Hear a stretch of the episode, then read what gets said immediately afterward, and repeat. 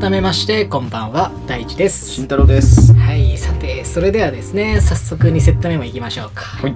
2セット目はですねあの舞台にちょっと見に行ってきたのでちょっと話をしていこうかなというふうに思います、な舞台か、はい。何見に行ったんですか？舞台はですねあの文学座っていうその劇団というか、うん。があるがやっとったえっと夏の夜の夢っていう、あの演目をこう見に行ってきました。これが、えっと紀ノ国屋サザンシアター高島屋ってな。高島屋の最寄り代々木かな？あのほら7階にあるところ。ニトリとか入ってる建物の7階にあるはい。劇場でした、なるほど。どんな話やったのかな？これね、うん。ちょっとまずは前提を説明するためにも、うん。公式のあのあれ読んでいい？あうん。の公式のあらすじ読んで、これじゃ絶対わからんけ俺がかいつまんで 説明すると、はい。あのアテネコシーシュース、あうん。今この時点でわからんや、うん。シーシュースとアマゾン国のヒポリッタうん。との結婚式がまあ間近に迫っていますと、うん。で結婚式の余興をするために6人の職人が森に集まることになりますと、で恋仲の若者たちである、ハーミアとライサンダー、まあこの今から言う4人覚えておいてください、うん。ハーミアとライサンダーは、うん。ハーミアの父イージアスから結婚を反対されていると、でイージアスはディーミトリアスっていうこの3人目のディーミトリアスとハーミアを結婚させようとして、父の、えっと、言いつけに背く娘は死刑とすると。うんいう、まあ、古い法律にのっとって、うん。シーシュスに、えっと、娘ハーミアを死刑にすることを願い出ますと、うん。まあ、要はあのーまあ、娘が自分が決めた相手と結婚しないなら、もうその娘はもう死刑だって言いますと、うん。で、まあ、シーシュスは、うんえっと、悩むけれども、やっぱまあ自らのこう結婚式までのまあ4日間をこうまあ猶予として、うん。と、ディーミトリアスと結婚するか、まあ、死刑をするかっていうのをまあこうハーミアに選ばせます。と、でライサンダーとハーミアは駆け落ちして森で会うことになります、でハーミアはこのことをうん。友人ヘレナにえー打ち明け、と、ディーミトリアスを愛しているヘレナは2人の後を追います。うん。かくして10人の人間が夏至の夜に妖精の集う森へ出かけることになる、森では妖精の王様オーベロンと女王タイテーニアがうん。喧嘩の最中うん。機嫌を損ねたオーベロンはパックを使ってうん。タイテーニアのまぶたにうん。花の汁から作った媚薬を塗らせることにする、うん。恋に盲目になった人間たちとそそっかしい妖精たちが巻き起こす大混乱の行く末はっていうところで、うんまあ、あらすじだけじゃ見て全くわからないと思うんでまあまあでもうんうん。なんとなくわかった。なんとなく。うんうんそう。で超ざっくり言うと、まあ、アテネの、まあ、こうかなり昔の話ですと、でハーミアとライサンダーっていう、まあ、若い男とうん女の人が今、ハーミアとライサンダー。で、うん。あとはディーミトリアスとヘレナうん。っていう、まあ、また男女がおるんやけど、まあ、この22でうん。覚えとっていただきたくて、まあ主にこの4人が登場人物ですと、うん。でハーミアと、まあ、ライサンダーはもともと両思い。うん。でしかしえっとハーミアのお父さんがこう反対していて、ディーミトリアスと、まあ、一緒になってほしいよとうちの娘、でただ一方、まあ、ヘレナ、うん。まあ、新しい4人目の女性はディーミトリアスのことが大好きですでハーミアとライサンダーが、まあ、森にこう駆け落ちをすることをこう聞かされたよね、うん。ヘレナがだからそのディーミトリアスにまあ何かあるかもしれないからっつって、まあ一旦こういうことがあるよっていうのを伝えて、うん。でするとまあ森にはまあ妖精がいてその中には妖精の王と、まあ、妖精の女王と、あ、あとはその家来たちがいると、うん。でそして森には寝てる間に、まあ、その人にこう振りかけたらさっき言ったその媚薬をね、うん。振りかけたらその目を覚まして一番最初に見た人にこう恋をするっていうこう不思議なこううん。媚薬があって白雪姫的な感じ。そうそうそうそうそうそう。でその4人のやり取りを見ていた妖精の、まあ、王様が家来に対して、まあうん。ヘレナがこううまくいってないのを見とったけん、まあ、どうにか良くなってほしいなっていうところで、ディーミトリアスにお前粉をかけてこいって家来に言うんやけれど、間違ってその家来はライサンダーに粉をかけてしまうと。でそして目を覚まして最初に見たのがヘレナやったみたいな。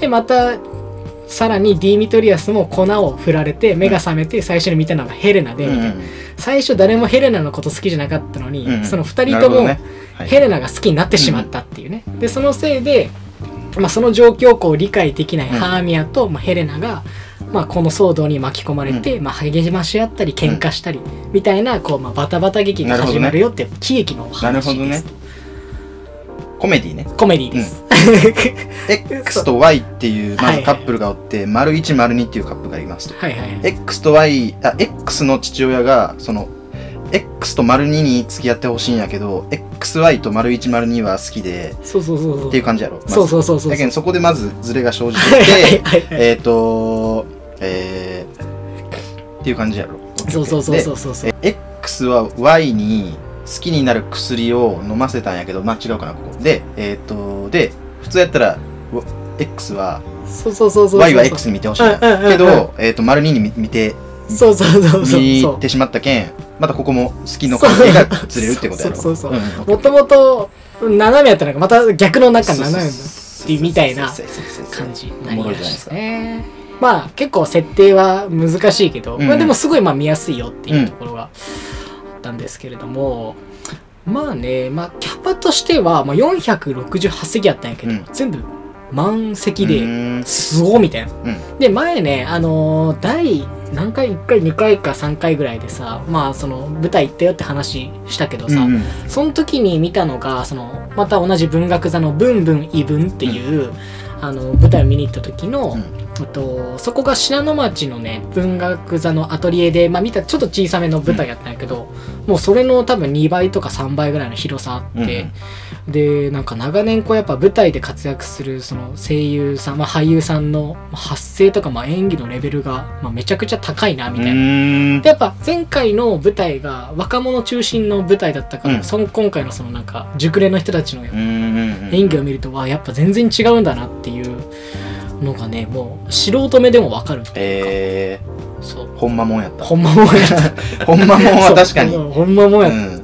でやっぱこう登場さっきも言ったようにさ登場人物が結構さ多そうな感じがあるやん、うん。で話も複雑なはずなのに意外とこう起承転結がはっきりしていて、まあ、すごい分かりやすいっていうのでこう、まあ、舞台の初心者に関してはこういう喜劇みたいなのをまあ見に行って、まあ、笑えるようなものの方がまあいいんじゃないかなっていうのと、まあ生演奏すごいバックの音楽を生演奏でやってて、え。そうなんよ。で、すごい幻想的な雰囲気で、まあ、公演時間はね、2時間半あるんやけれども、やっぱこう、転調が結構多くて、まあ、飽きずにまあ見られたっていうのが、すごい良かったなっていうのがあるんで、もう文学座の舞台、マー、ジでおすすめなの。えーもう一流の一流の感じ本当にすごいらしいよ。舞台界隈の人からすると、へー。これはたまたま文学座の人に知り合いがおるっていうかうん。友達がおるけん、いつも誘われるって行くんやけど、うんうんいや今度しんちゃんもぜひ見て一緒にね行きたいなというふうに思うんで、まあ、チケットもねこれだけあって4000円ぐらいで見れるし、えー、ぜひね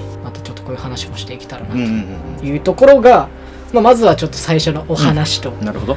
あとちょっとねなんか最近ちょっと気になる話があって、うん。なんか最近なんか人前でイチャイチャする若者多くね？みたいな。全然話唐変わる突な。うん。けどなるほど。俺はなんか駅とかでさなんか高校生とかさなんかべったりしてるとか見たことない？なんか最近。えー、どうやろ俺う？あ多くてんまゲルマキしたことないけど。ゲルマキさんになるんだけどめっちゃ綺麗なさ、うん。なんか可愛いとかイケメンの男女とかやったらさ、まあ100歩譲ってあ青春やなって思ったらさ、いやいやお前らそうでややんなよみたいな。しかもあんまそこまで思わんけど。場所がさ、うん。邪魔にならんような場所だよ、うんなるほど。か人が多いところでさそこやるみたいな、びっくりしたもん俺。うん半蔵門線往復して惑ったもんさ まだおった？2時間3時間近くおったんやなその割にその人たち。いやでもいいよねって俺は思うけどね。まあ若いね。パワーが。まあそういうことができる。元気もらえるもう俺は逆に 本当。ありがとう。っつってえむしろなんかお金払いたいぐらい。いやそこまではねい。や、えーほんとなんか若者まあお多い多いかな。結構なんかオープンになってきたなって思うな、うんなんかさその割とこうネットでとかさやっぱ SNS でみたいなさ、なんかあんまりこうリアルな対面っていうよりかはそういうねネットとかそういう SNS とかの方で、うん。やっぱりこう意見を主張するとかさっていうのが多いみたいなイメージあるけど、うん。結構若者イチャイチャしとるよって。思ううーん。さなんか俺らが学生の時はそこまでじゃなかったまあまあまあまあかもしれんね。うんまあチャリ通やったっけあんまり機会がなかったんかな。あとまあ東京野球とかもあるかもしれない そうね、うん。ませとるけん。うんそう。かなっていうのはちょっと一個感じたっていうのと、えー。全然ごめん舞台から関係ないけど、うんうん。ちょっとまあ話したいなと思って。いやいいじゃないですか。っていう感じですねまあちょっとじゃあ2セット目は、うん。まあ、この辺りにして、まあちょっと舞台って話と、まあ、ちょっと最近の、まあ、気になった話みたいなところでしていきました、うじゃあありがとうございます、はい